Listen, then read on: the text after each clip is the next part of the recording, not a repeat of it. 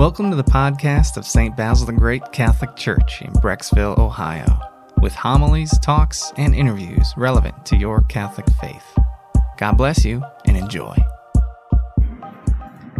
I think it's really great that we celebrate the Feast of the Holy Family so close to Christmas. It, it not only makes practical sense, but it helps reinforce that God didn't become a man simply by dropping down out of the sky, hitting the ground, walking and talking as Jesus Christ, the 30 something holy man from Nazareth. He had a family. He was born into the poverty of a meager carpenter's family and grew up in Nazareth. Jesus brought salvation to his own family first. And there's an important lesson in there for all of us that he, that also he had to become an adult, a mature man in stature before God. Jesus had to grow like all humans. Remember in the scripture, it says he humbled himself to become man and that Jesus Christ was made like us in all things but sin. So I begin this, morning by describing Jesus' home life a little bit, what it might have been like, and then relating the virtues, the family values that he held with our own journey on, in Christian holiness and values, especially in our own families. These values are central to family life. First, his childhood. In the gospel today, it says that the child grew and became strong, filled with wisdom, and the favor of God was upon him. Jesus was full of God's wisdom, but that doesn't mean he didn't need to learn a few things from Mary and Joseph as a child. For example, how to tie his sandals, how to wash his face and hands before dinner. I also, I love the image of Joseph perhaps teaching Jesus to read the Torah the first five books, the law of Moses. His human side needed to acquire that knowledge, which is different than wisdom, that skill, which is different than grace. What questions Jesus must have asked? And I worry when St. Michael's uh, kids in fifth grade ask me tough questions, what questions he must have asked Joseph. Of course, when it came to prayer, he was the first. He had that innate way, that gentle way of leading Mary and Joseph in daily prayers. That was his divine wisdom showing through. But did sometimes maybe he rushed his prayers a little bit to get out to play with his friends and his cousins, John the Baptist and others? Maybe. And at dinner, did Mary or Joseph never have to tell Jesus to finish his green beans or whatever Palestinian Jews ate at that time? Did Mary never warn Jesus that if he ate too many pita chips, he might get sick or not have room for supper? Who taught Jesus how to ride a donkey? God? I think Joseph did. And even in relationships, I'm sure Jesus had the kindness and grace of his heavenly father. But it doesn't, didn't, doesn't mean that as a small child, perhaps Joseph didn't have to remind him to clean up his room or how about when they, he went to help his foster dad at the carpenter shop? You know, Jesus probably, as a child, felt he was always right and just. But I'm willing to bet that in the carpenter shop, Joseph may have had to tell the teenager, Jesus, the customer is always right. Do as they ask. Do as I say. But some of you might say, well, Father, he was without sin. These are sins? He was full of wisdom and grace. Yes, but scripture also says Christ emptied himself, taking the form of a slave, coming in human likeness, and found human in appearance.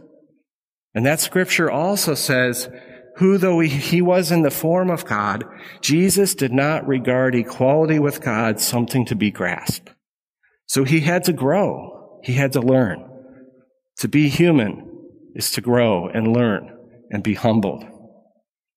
And let us remember as I want to move into some of the values that Jesus had both innately and also was taught in his family about the ways of the world, compassion, humility, service, that these are things our families are still called to do.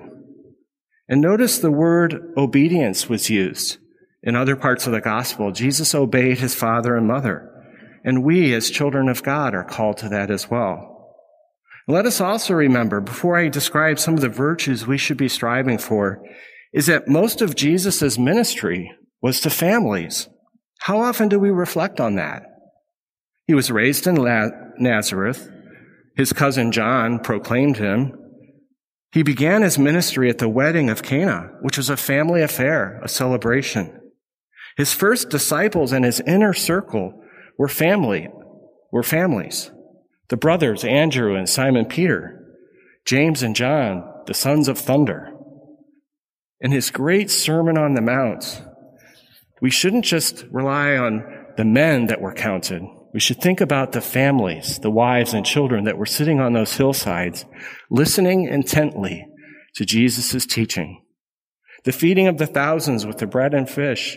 Again, only the men were counted, but their families were there. And Jesus' great deeds, his miracles. He rose and cured officials' sons, um, prominent members of the community. He cured their children, cured their wives. He even cured a Gentile woman's daughter who was suffering. And Jesus' best friends were a family. Mary, Martha, and Lazarus. They were brothers and sisters. I like to think he was almost a part of that family. And even as he died on the cross, he left his mother Mary in the care and guardianship of John, her new family.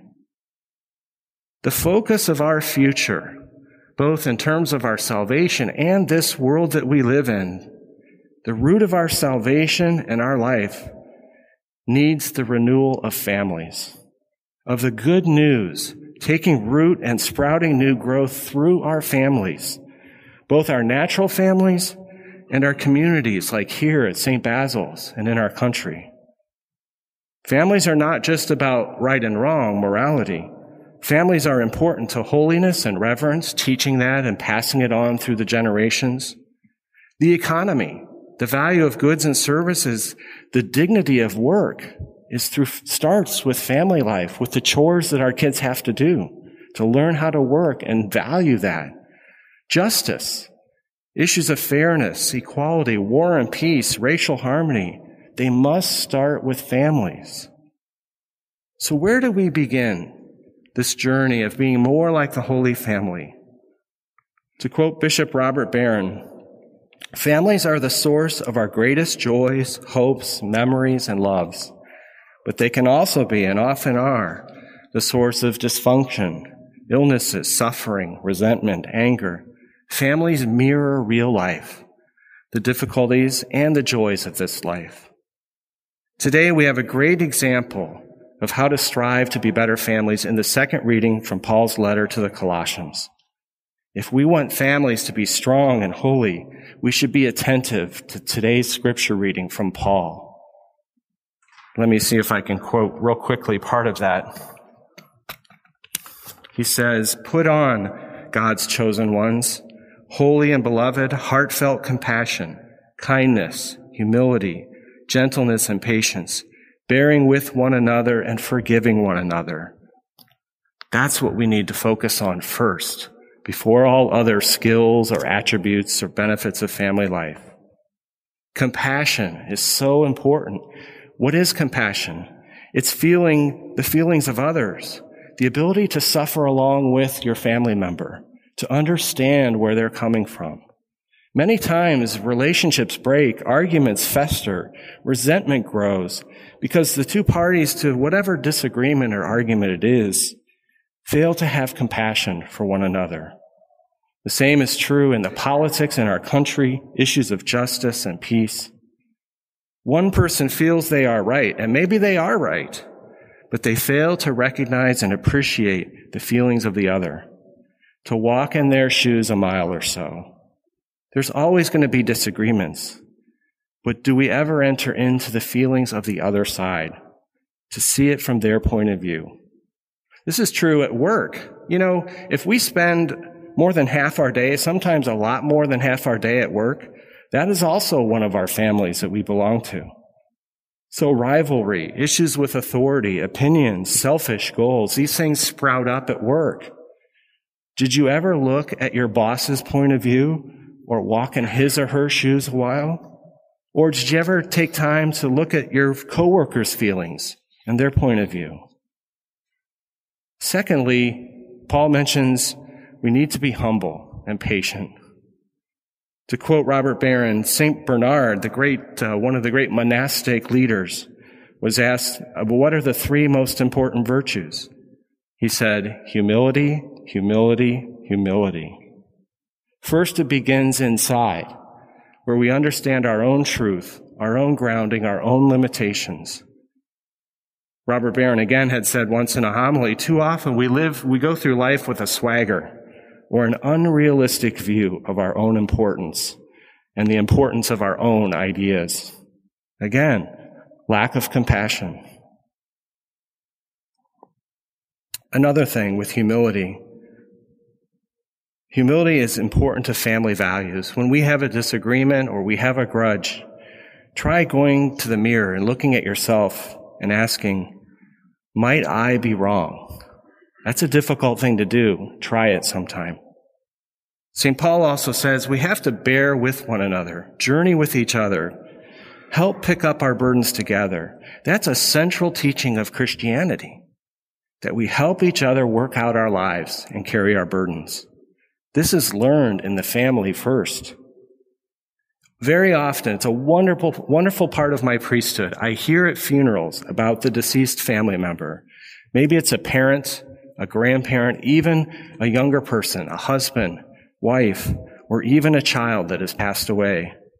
People come up and say, they helped me so much in this life. They helped carry my burdens. That's a great tribute to someone. St. Paul says we need patience. Bearing with one another and being compassionate and humble requires patience. Parents, don't abandon your kids because they're not listening or they're fighting back, or they're not obeying you. Stick with it. Stay in the game. It may take a long time for your good parental wisdom to soak in. You must never let go. Never let your kids tune you out. Lead more by example than by words.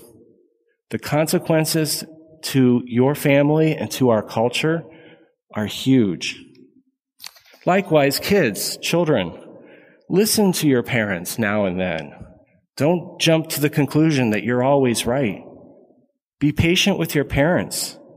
Try to understand the burdens your parents are carrying with work and pressures and financial issues and paying for things and the difficulties of just having too many things on their plate. Or grandparents or step parents. Try to understand their point of view, kids. Try walking in their shoes in your imagination. Again, compassion. Kids need to understand the needs of their parents. And be patient, kids, because you too will be an adult someday. You ever hear that phrase, paying for your raising? We end up, the circle completes and we end up in the same situation our parents were in. If you have patience, kids, children, I'm saying, then you can learn to take on your own freedom to learn that freedom carries with it great responsibilities.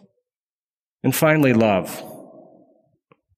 Paul says, bear with one another, but above all, put on love. That means wanting and desiring and willing that the other person receive good and be better off by your involvement with them. Why is that the most important? Because God is love. Jesus became a man at Christmas and the Nativity to re- reveal to us what God's love is like. Compassionate, humble, bearing with one another, being patient, forgiving. What a marvelous example Jesus' holy family is and was. His wonderful mother, Mary, his step, his foster father, Joseph.